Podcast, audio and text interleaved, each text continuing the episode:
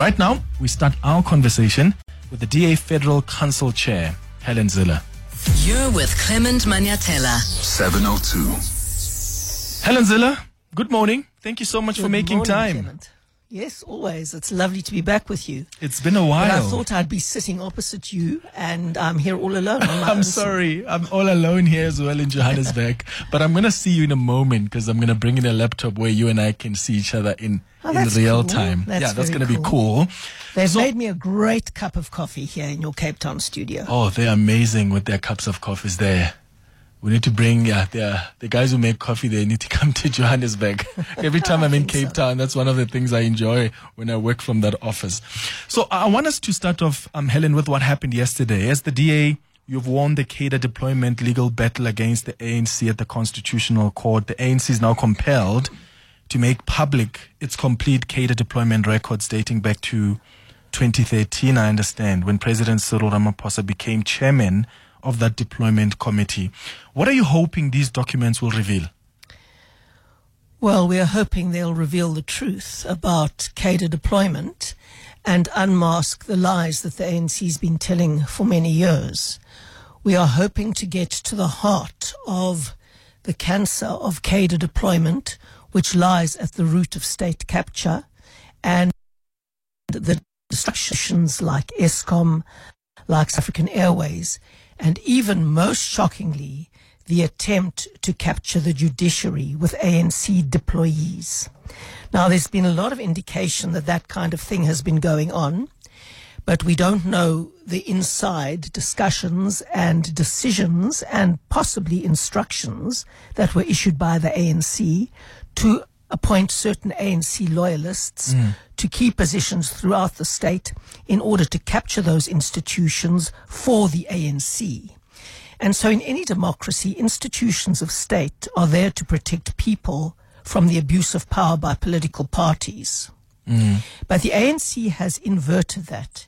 It has used its power to deploy its loyalists, its cadres, to key positions in the state, in institutions that should be independent, and use them to advance the party's interests and to defend the party against the people.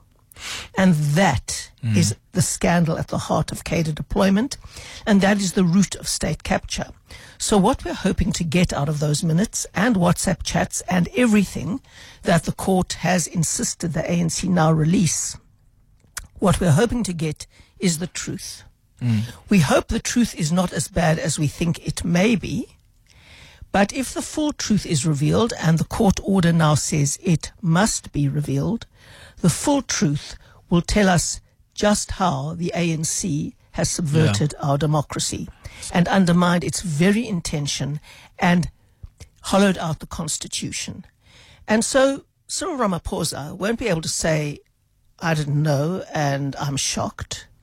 He will have to acknowledge that he was the chair of this committee and he presided over those discussions. So, how big a victory um, do you think this is? Because when I was looking at, at the, you know, at what the Constitutional Court said and what the ANC spe- is expected to do, I thought we are all at the mercy of the ANC here. The organization has control over what it can share. You know, if these records exist at all, and I don't know if the ANC is going to share information that's quote unquote incriminating, for lack of a better word, because you don't have specific records. You know for sure as the DA that they exist. So the point I'm making is, is the judgment then not futile in that the ANC may not share anything that pins them down?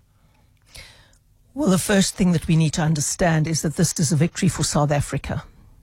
South Africa must just understand how critically important it is that some of our institutions of democracy still work, that there is still largely a free media, that the courts, the Constitutional Court, the Supreme Court of Appeal, particularly, still take completely independent decisions on the basis of the law and using the Constitution as a yardstick. We do not know what an incredible advantage that is and beacon of light for the future of South Africa. And the reason that this outcome of this case is such a victory for South Africa is that we see our institutions working. The official opposition did its job. Leon Schreiber, who was driving this issue for us, asked all the right questions.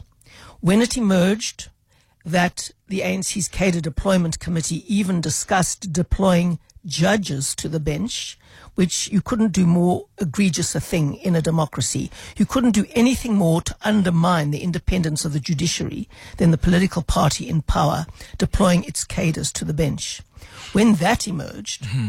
that is when Leon Schreiber moved in and said, we want under the Access to Information Act, which is another pillar of our democracy, under that act, he said, we want all of these records. The ANC said no. So then we turned to the other huge pillar of our democracy, the courts, and we went to subpoena the information that the ANC was refusing to give us. Mm-hmm. And the courts ruled in our favor. Now, this is not a party political issue. It's a massive test for the institutions of our democracy. And if the ANC refuses to hand them over or hands things over partially, it must understand that it will then be in contempt of court as But well. we won't be able to prove that they're in contempt of court because we don't How do you know. know, Clement? We don't a lot of people that. Have those records. A lot of people inside the ANC have those records, and they're all fighting with each other now. They don't know what we know, and they know what each other know. And believe me, when there are minutes out there, and people have those minutes, Mm. you better know that you cannot fool all of the people all of the time. If the ANC is in contempt of court, they will go to jail. The president will go to jail. Because the precedent set in the Jacob Zuma case for being in contempt of court was that he had to go to jail. So then it's jail time.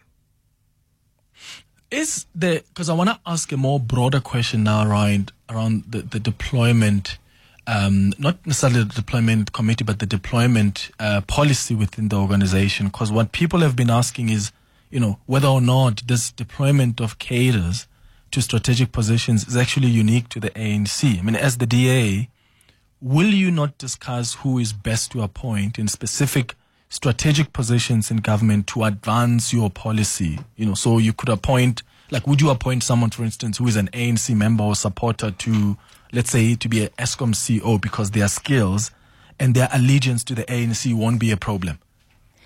Clement, the DA as a party has absolutely nothing to do with the appointment of senior officials and public servants in DA governments. Absolutely nothing.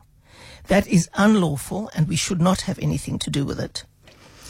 So we have been very strict on that. The important thing to understand is that there are political offices. So, for example, a cabinet minister will have a limited number of staff that he or she can appoint in their office. And those are political appointments all over the world in democracies. That is what happens. But the public service is supposed to be professional and independent. And if you allow the rot of cadre deployment to enter the public service, then you have captured the state. It is as simple as that. The state is different from the ruling party and different from the government. The state has to be a professional body of public servants who accept the outcome of the election and then implement the policy of the party that won the election, irrespective of their own personal views. And if you want a state to function and function well, you have to appoint mm. the best professionals. The entire idea of a developmental state comes from Japan. And in Japan, the point of departure of the developmental state was to employ the very, very best people they could into public office in the civil service so they could develop and deliver a capable state fulfilling all their functions to make Japan attractive for investment, growth, and jobs. And that is why, after being flattened in the Second World War, Japan was able to emerge so strongly from the ashes. It's because they appointed the very best people into the public service. And that is what they call the developmental state, not the cadre deployed state that the ANC likes to call the developmental state. Mm-hmm. So you're launching your manifesto as the DA this weekend ahead of election. Yes. What is your projection for your electoral outcome? I saw the Ipsos poll placing your support as the DA at just over 18%. What is your internal polling telling you? Well, the Ipsos poll was a bit of a joke. It was a bit of an amateur hour thing.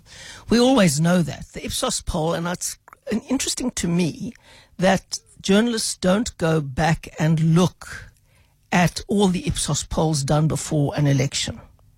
If you just went back election after election and compared the Ipsos polling with the actual outcome of the election, you will see how fundamentally they differed. And it's important for journalists to actually do a bit of homework and do a bit of historical digging.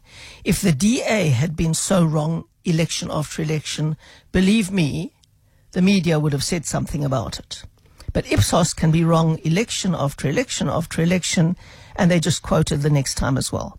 Now, Ipsos is a very good and reputable polling company, but they're not good at polling on politics because they don't know how to allocate the doubtfuls and they don't know how to look at turnout modeling. And if you don't know how to do those two things, you're going to end up with a very confused result. So what are your internal polls telling you? Well, we don't speak about our internal polls publicly, but let's say that we know that the Ipsos poll is off the mark. What do you think makes the DA appealing to South Africans? So, so for those who decide I want to vote for the DA, what do you think draws them? And and to add to that question, do you think John Steenhuisen is a kind of leader that draws that support and is relatable to your electorate? Right, well, let me deal with those issues one by one. Number one, anybody who understands why good government and a capable state is make or break for their future will vote for the DA.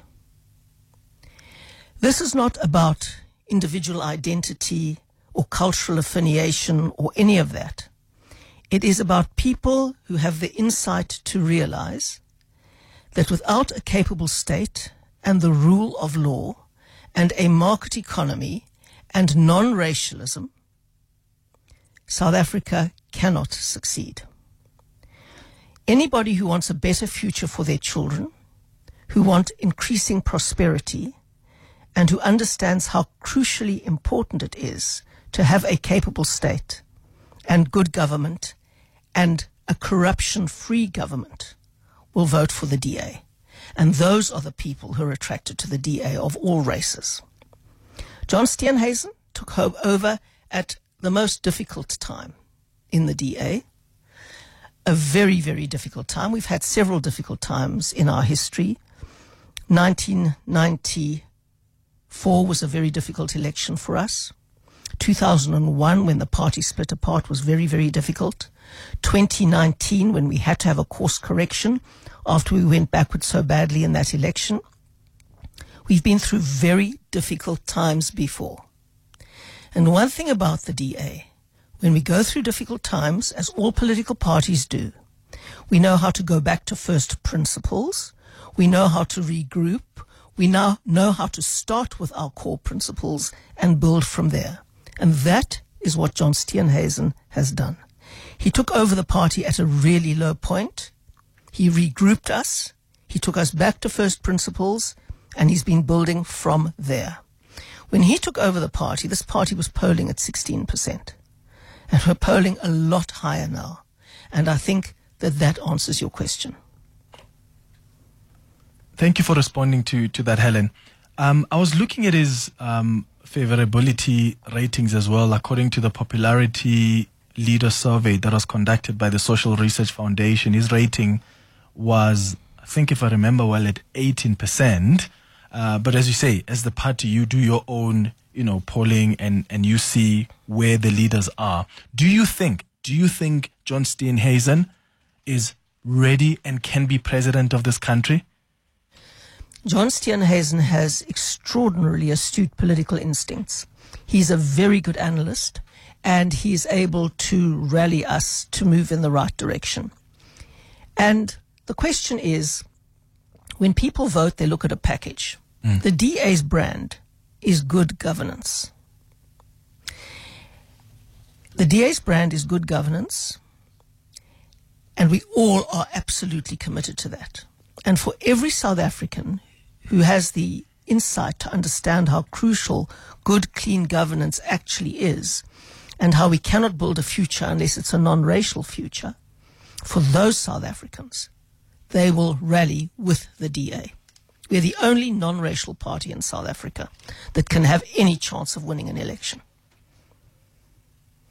So if you're so confident as the Democratic Alliance of John Steenhuisen, will he be considered uh, to be a candidate for president for, for the multi party charter? Well, you must ask the multi party charter that. I'm not the multi party charter. And the multi party charter has its own internal decision making processes and structures. So the multi party charter has to determine whether it's going to have a presidential candidate at all. I don't think it will. I think the multi party charter, all the parties within it, will put forward their own leaders. And then after the election, if we can put governments together anywhere, we will do so. But for the election, they will put forward their own candidates, as I understand it at this stage. Will John Steenhuisen face a review of his leadership if, let's say, the DA's electoral support declines this year, like we saw You with keep on- Musi Maimane? You keep on hammering this point about uh, the leadership of the DA. I mean, you know, the leadership of the DA is far more competent, far more clean, far more focused, and has built the party far more than the leadership of any other party.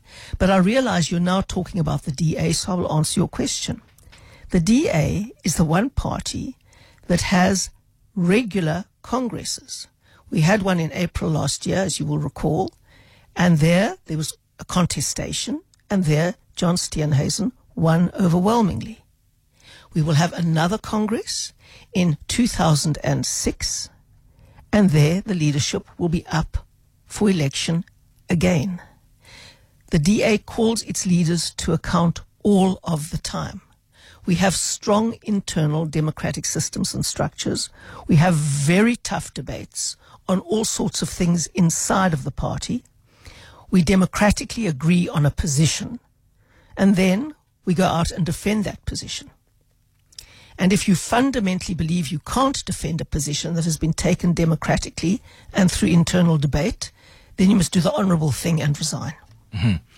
I'm asking about John Steenhuisen, not because I'm hammering on it. I'm trying to understand if we're going to see some level of consistency. Because I remember with Musi Maimane, he faced a review. There was a report compiled by a panel chaired by the former DA chief strategist, Ryan Coetzee. Um, it largely blamed the DA's poor performance in 2019 on Maimane, where the party lost some of its support to the Freedom Front Plus, and they felt that was based, part of it was the failure of effective leadership on the part of, of Musi Maimane. So what I'm interested to find out is, would John Steenhuisen, so if the DA declines in its electoral support in these elections, would he also face a review of his leadership? There's absolutely no doubt that we in the leadership of the DA face a review all the time. I, for example, have to be elected into my position, and if the DA doesn't like the way I am doing my job, they will review my position. We're an internally democratic institution, and that happens all of the time. You must remember that Musi Maimane appointed Ryan Coetzee to lead that internal review. That was Musi's internal review. And the truth is that we didn't only lose votes to the Freedom Front Plus. We lost votes in every voter constituency. And you know why? Because we abandoned our core philosophy of non-racialism. And when you do that, the voters who want to vote for non-racialism don't like it. Okay, I'm going to try ask it in a different way, Helen, because I'm not sure that I'm uh, getting the answer. Are you suggesting to me You're not getting the answer you may want, but you're getting my answer. Yeah, I want to understand your answer, not the answer I Okay, want. good. Is your Okay. answer that John Steenhuisen, if the DA declines in its electoral support, will face a review? My answer has been yes. We face a review all the time. So yes, he will face a review. We all face a review all the time in the DA. Every single federal council is an effective leadership review because the leader puts the arguments to the council and the council can accept or reject them. We've got one coming up on the 4th of March. So why was So Musi the Maimane the only one that faced this particular review that was led by Ryan Coetzee Because he appointed Ryan Coetzee. with the support of the party. But Musi Maimane suggested the review. He proposed the review. He asked the party to support the review, and the party agreed with him. Musi set up that review. It was his own review. You, you spoke about the DA calling leaders to account um, all the time. I, I just wanted to get some clarity because I've got a question here. Able, do you have this WhatsApp of a listener who wanted some clarity around um, what happened to Manny de Freitas? Uh, the DA recently fired um, one of its senior MPs in Manny de Freitas. My understanding is that there was this was over fraud that he had confessed to this fraud to the party's legal federal commission because he kept open the constituency bank accounts when he wasn't allowed to. What did he use that money for? Because the Sunday Times was reporting that he used it to fund John Steenhuisen's internal campaign, and I know John has since come up to say that's not necessarily true. I don't know what Manny de Freitas used that account for, and it's precisely that we don't know that is an aggravating circumstances for Manny. Hmm. The the law says that every political party is only allowed one bank account, and the DA is serious about the law, and we take the rule of law very seriously. So we have a course. We're the only party that has set up an internal course for anybody who raises funds in the DA, and you have to pass that course before being accredited to raise funds. And part of that course takes you through the Political Party Funding Act and what it says and what you're allowed to do and what you're not allowed to do. So Manny de Freitas had been on that course. He knew he was not allowed to have a private and separate bank account. He'd kept that bank account open. It was an old bank account from the past, from before the Party Political Funding Act. And he used it to raise funds. He could not account for the way those funds had been spent. Firstly, he denied that he had that account. Hmm. And we investigated until we established that he did have that account. And then he could not account for the way the money had been spent from that account. And it was for all of those reasons, cumulatively, that he was expelled from the party. The bottom line is he could produce some slips of the way that the money had been spent, but certainly not all of the slips. And certainly there was a very significant amount of money, a couple of hundred thousand rand, that he could not adequately account for. And that is a hanging offense in the DA when you don't account for your money. Okay, um, I've got a few more questions around that, uh, but I'll do that after the latest in Eyewitness News head. 702. The Clement Manyathela Show. Let's walk the talk. 25 minutes before 11 o'clock, we're in conversation with Helen Zille, who is the DA Federal uh, Council Chairperson. Uh, she's live in our Cape Talk studios. Helen, before we went to news, we were talking about Manny de Freitas. You were speaking about what he had done wrong and what led to the DA uh, deciding to terminate his membership. So, as the Democratic Alliance, did you ever communicate what Manny de Freitas did? Or did you keep quiet about it? all of our internal disciplinary systems are internal.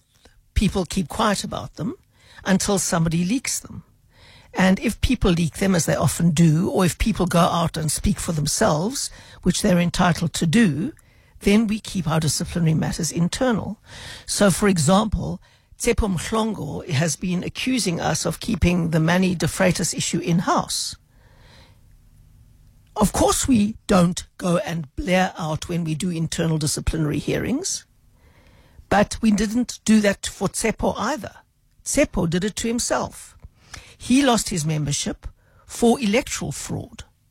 What he did was manufacture, he was part of a group that helped to manufacture canvassing statistics for his constituency. And that's also a hanging offence. Any kind of fraud is a hanging offence in the DA. We didn't say anything about that. He went out and spoke about it. So we don't go out and speak about our internal disciplinaries. The people who've been disciplined themselves sometimes do because they want to posture and go to other parties and claim they're the victim of whatever, when actually the only thing that they had to face was the rule of law and the DA's internal disciplinary mm-hmm. systems. But people go out and either announce it themselves or they leak it or they announce it to undermine somebody they don't like. And that is basically the only time that these things get into the media. Do you at least send it to members of, of the Democratic Alliance? I mean, this is someone who's admitted to committing financial misconduct. He pleaded guilty to violating the DA's federal finance policy. So even in the action, the sanction that the DA has taken, that's the highest possible sanction, I would imagine, for any violation of the DA constitution when you have to terminate his membership. Yes, indeed. And let me simply tell you how the process works in the DA. A complaint against someone, often containing an allegation, is sent to my office. I take it to the Federal Complaints Tagging Committee, which has lawyers on it, myself and another person. We go through the initial complaint and we say, is there any need to investigate this complaint? Is it a frivolous complaint or is it serious? If we consider that it may be serious, it goes for an initial investigation to our Federal Legal Commission. The Federal Legal Commission sets up a panel to do an initial investigation. The result of that investigation comes back to our federal executive and to our federal council, which is a much bigger body. And the federal executive considers the report. And in this case, with Manny and Tsepo, it came back to say the investigation report has indicated that there is a case to answer and there should be a formal disciplinary charge. We then institute a formal disciplinary charge and another panel of the Federal Legal Commission is set up that does an independent investigation. They have a finding or they do a plea and penalty agreement and they propose a sanction.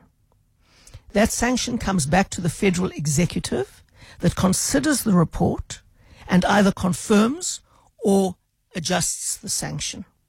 That's how our system works. It is internal, it is democratic, it is independent, it is immune from political interference, it works hmm. on the basis of our rules and our constitution, and hopefully it works internally, much like the justice system works in South Africa. What about the, the another DA member of parliament, Glynnis Breytenbach? Was there ever action taken against her or any internal conversation after she suggested in parliament that advocate Kholeka Gcaleka slept away to the top? Because that comment was demeaning. It was tasteless for advocate Gcaleka. Well, you know, no one has the right not to be offended in South Africa. There's nothing in the Constitution or in the law that says you have a right not to be offended. Okay, what are you saying, Helen? Are you saying what Glynnis Breytenbach did? There's nothing wrong with what she did, suggesting that another woman has actually slept her way to the top? Well, I don't know what the facts of the matter are, but I mean, I don't go out and say you can never say anything demeaning about another woman. I don't think that women are, are pansies who can't stand up and defend themselves. I don't go with that kind of argument. Maybe I would or would not have used the words that Glynnis used, but she's her own person. She had the protection of parliamentary privilege, and she made that statement. And Kholeka Gcaleka was offended, and she's welcome to be offended. And when But you no have one has the offended right- someone, what are you supposed to do as a leader?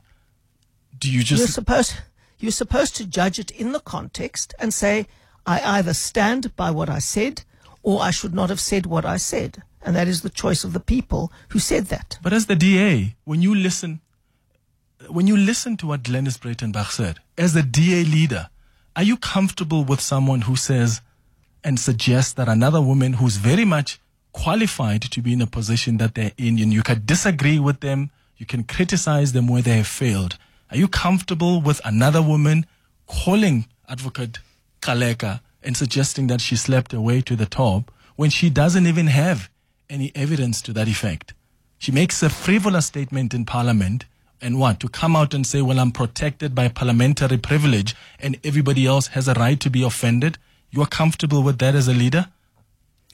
well first of all you say it was a frivolous allegation without a basis in the fact I've had a discussion with Glynnis afterwards and you are not acquainted with the facts that Glynnis says she's acquainted with so it's wrong for you to make a judgment that it is a frivolous statement without any basis in fact. Well, she didn't give us any basis. She's wrong Well- for going on parliament and saying an accusation without providing the onus is on her. When you're going to make a claim like that against someone, you don't go and sit with Helen Zille in some secret meeting and say, I've got evidence. Because you didn't make that statement in a secret meeting with Helen Zille. You made it in parliament where majority of South Africans were watching. You owe it to them and to the person you are accusing to at the very least give us that evidence. And she didn't do that.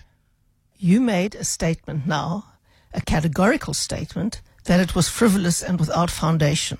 What basis do you have? Because she didn't give me any basis. It was frivolous. Until she brings evidence, I'm going to say, hold up, everybody. Glynnis Breytenbach was right.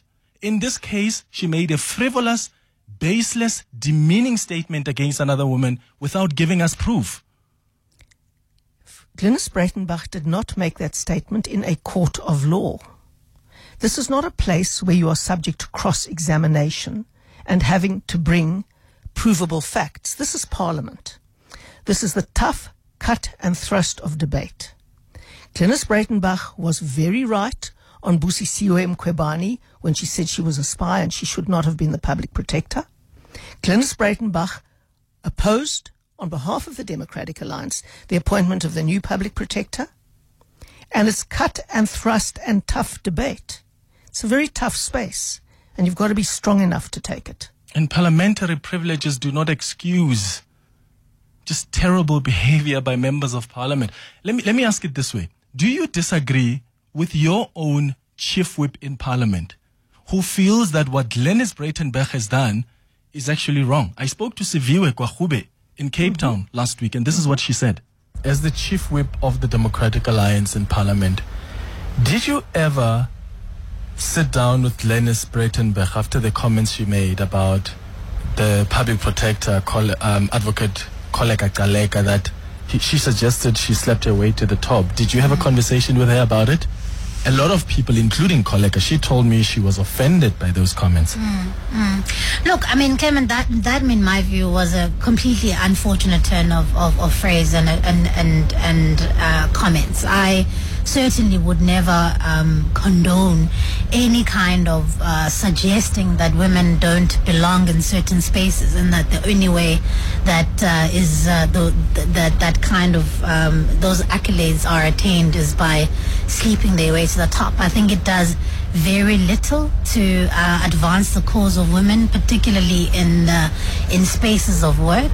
Um, and so I think that there's a lot that we can say about what um, has happened with the the Office of the Public Protector over the past uh, ten years. And I think that there is a lot that uh, Advocate Breytenbach brings uh, to the caucus in terms of institutional knowledge in that space. And uh, I look forward to her holding the public protector accountable in the next term. So So she told me that she looks forward to holding, um, Schwartz, to Glynnis Breytenbach holding Advocate Gcaleka accountable in the next term, but she says she cannot condone the comments that Glynnis Breytenbach made. She says those do not, in fact, advance the cause for women. We must not be in a race to the bottom. It doesn't mean that Glynnis Breytenbach can be robust, but she also can be in the race to, to the bottom do you then have disagreements with the ANC chief whip in parliament, or do you get where she's coming from in that she's got to be held accountable. Are you quoting eh? the DA chief whip or the ANC chief I'm whip? quoting the DA chief whip, Siviwe Gwarube. Okay. Okay, well, Siviwe Gwarube is the chief whip and she holds MPs to account and it's her job, not my job, to hold MPs to account. And if that's her view and she's doing her job, I back her entirely. The point is, I am the chair of the Federal Council of the DA and it's not my job to call MPs to account. But what I can tell you is that I'm not the kind of person who sides with a woman irrespective or who believes that no woman can be challenged. I see everybody as an individual that can be taken on and that doesn't have a right to be offended. None of us have a right to be offended, and we can all be very, very tough to each other. I don't hear you, for example, asking why it's, isn't it outrageous to charge somebody with being a racist when there's no evidence? In South Africa, people accuse people of being racist the whole time without any evidence whatsoever. And they are charged without evidence. Well, of course, because I mean, but you've But never. who? Who has been charged for racism I mean- without evidence? How many times have people been accused of being racist without any evidence that they are racist? They tell an uncomfortable truth and then suddenly they are racist. It is the cheapest and most demeaning and most But devastating. those are accused, they're not charged. So if anybody is charged for racism, there's got to be evidence. Well, exactly. And Khaleka So- Kholeka is not being charged either. Okay, but you She's sat with so you sat with Glynnis Breytenbach. You told me earlier that Glynnis Breytenbach actually has evidence. Will she be relieving, reve- revealing that evidence that she has Well, against think that Gcaleka? would, e- I think that would be even more demeaning now, wouldn't it? Oh no, it won't be actually. It says to South Africans that I'm not just making a statement because I'm excited in the moment in Parliament and I'm protected by parliamentary privilege, but I actually have something to back up the statement that I have made that has offended Gcaleka and many other women out there. Firstly, Parliament is the one place that you can make an unsubstantiated statement. And we have to protect people's rights in Parliament to make unsubstantiated statements. There's a very good reason for that right existing in Parliament. If Glynnis had said that outside Parliament, the public protector could have sued her, and then Glynnis could have brought her evidence to court. But Glynnis may make, in terms of all the parliamentary rules, whether you think it was a distasteful comment or not, she may make that kind of statement in Parliament. And no one can take any action against her because parliamentary privilege exists for a reason. It enables people to put things on the table that they want to have put on the table without necessarily having to bring all the evidence. I'm not convinced by that argument, Helen, uh, because I do think leaders still have a responsibility. The fact that you are pro- protected by parliamentary privilege doesn't mean you must go and lie in parliament or go make statements that are unsubstantiated. You must still never have a lie in responsibility. parliament. Yeah, you still have a responsibility as a leader to make statements that are not demeaning to people for the sake of demeaning them and attacking them. There must be statements that advance your cause and your responsibilities. Otherwise, then we're going to have members of parliament lying so low because all they're excited about is I can say whatever I want to say because I'm protected when I make these statements within these walls. You are presuming that Glynnis was lying in Parliament. That's a big presumption. Well, th- no, she hasn't given us any evidence. She's given it to you in a secret to? meeting. Why does she have to? She, well, why did she tell us that as members of the public? Because she was in Parliament. She wasn't in a court of law.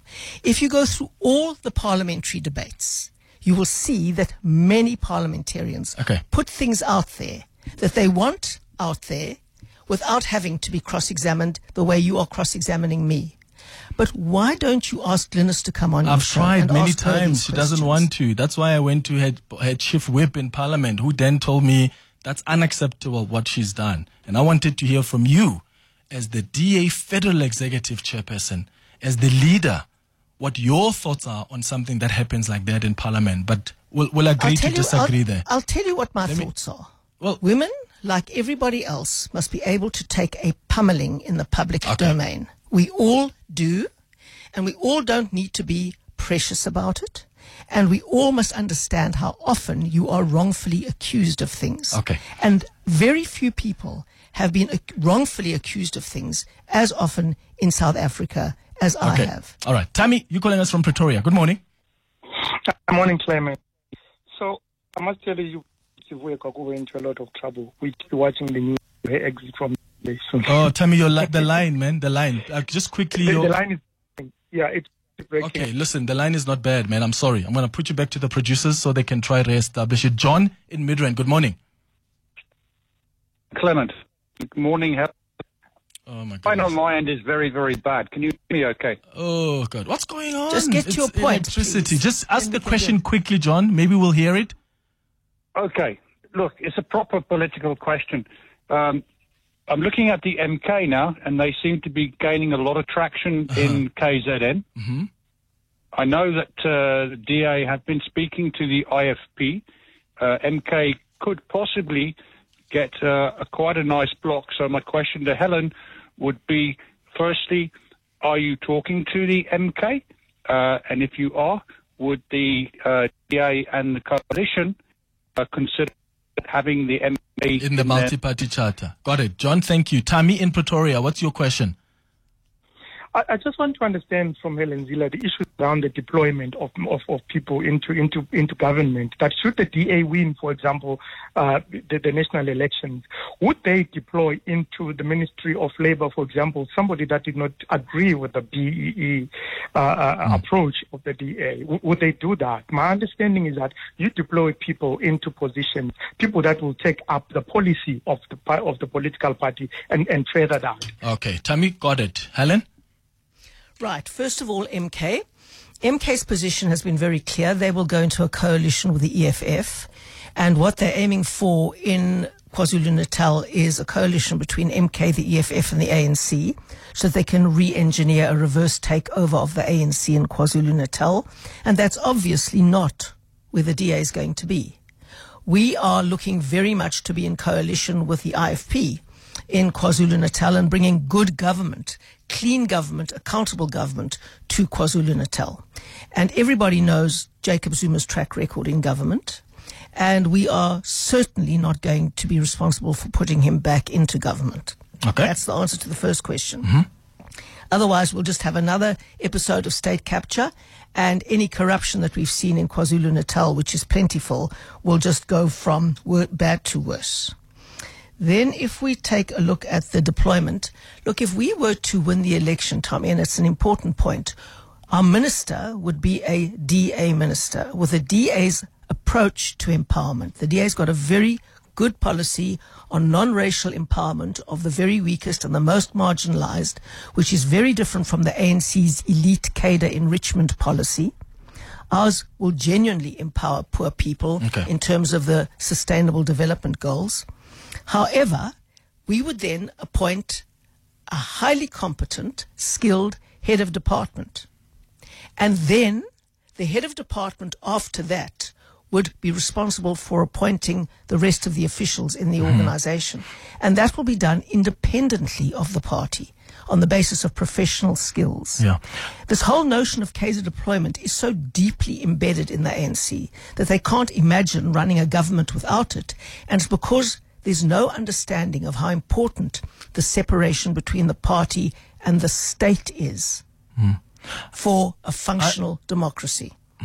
Are you concerned at all about the potential impact of your approach as the DA to the war um, in the Middle East um, on your electoral outcome? Or maybe let me ask it this way What is the DA's position on the war in Gaza? Well, we've got one spokesperson on the war in Gaza, and that is Emma Powell. She is our Shadow Minister of International Relations. She's made numerous statements in Parliament and has been involved in several debates in Parliament, and that is the DA's position. Yeah, and I saw that part of the statements she's made is that the DA supports a two state solution, right? We always have, yes, we always have. But the Israeli Prime Minister Benjamin Netanyahu has rejected calls for, for the two state solution. So you support, as the DA, a viable two state solution based on the United Nations Security Council resolu- resolution. So does the Israeli allies like the US and the European Union. But Netanyahu doesn't support that. So how do you as a party then justify supporting a state that continues to deny the Palestinians' right to self determination and statehood? Clement, you will have seen Emma's statement harshly criticizing Benjamin Netanyahu for that statement. We absolutely support a two state solution, and we were harshly critical of Netanyahu for that statement that he made and other statements that were made by certain members of the Israeli cabinet. But where does that place your position then on the war? Can Because I the- send you all because of the you, you support that you support a two-state solution, Yes. but the Israeli state says no, that's not what we want. They still continue to refuse the Palestinian people the right to exist, the right to self-determination. What does that tell you about Israel as the organization? What approach then do you have on this state? Benjamin Netanyahu is not the state. In a democracy, you have one person who was the head of a political party that got into a government through a coalition that makes that statement. We are harshly critical of that statement. And there are many people in Israel who don't agree with that statement. But if you want to look at this, and I'm not going to be drawn into this discussion, Hamas's own constitution says they are going to obliterate the Israeli state. So it doesn't help to have two irrational actors trying to obliterate each other.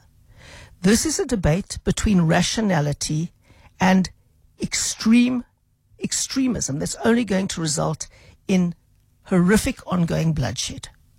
That is why we are saying a two-state solution is, is the answer. Israel must recognize that. The Palestinians must recognize that. And we must work towards a two-state solution based on the UN resolution. That is the DA's position. And we condemn anybody in the Israeli government or in Hamas or in any other party that seeks to obliterate one side or the other. Will we say John Steenhuisen visiting Gaza at some point? He went to Ukraine there to assess the situation on the ground. Maybe Gaza and even Israel. Can we expect him to do that soon? I think you should ask John. Please tell him to come to the show because he doesn't come to my show anymore. Because all these questions I ask you, Helen, about Glynnis, about John, I would love to ask them those. Yes, But but, you see, you don't accept anybody's answer. I do. Clement, You just carry just on wanna- battering them no, until you I get wanna, the answer I you wanna want. understand your answer. Uh, my job is not here to help to let you go on and give a monologue even when I don't understand it. My job is I need to understand where you're coming from so I can give you another question if I don't understand. It's not that I want you to agree with me. Not at all. So the You're question smarter than that. I, when I answer you, it's clear as a bell. Oh no, it wasn't to me. Um, and maybe I am a little slow. But Helen, thank you so much for making time. I always appreciate you making time to chat to me. It's always a pleasure. I love chatting to you and I love a tough interview. Believe right. me, I used to give them when I was a journalist and I love getting them and I love rolling up my sleeves and putting on boxing gloves. thank you for making time. It's 11 o'clock. Always a pleasure. Cheers. Thank